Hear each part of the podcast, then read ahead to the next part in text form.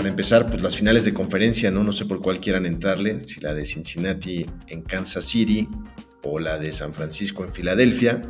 No sea, no sea conspiranoico, güey. No, yo no estoy diciendo, güey, que, que, que le estuvo arreglado. exacto, yo no estoy diciendo que estuvo. Eh, sí, exacto, güey. Es muy distinto. Yo estoy diciendo, güey, que la liga, güey, arregló el juego. Lo que estoy, estoy diciendo, güey, es que hubo errores. Entonces hay, hay, hay, apuestas interesantes. La verdad es que determinar un ganador, para mí, se me hace que está súper complicado. No sé qué piensan ustedes. ¿Ustedes sí ven un claro ganador, un claro favorito?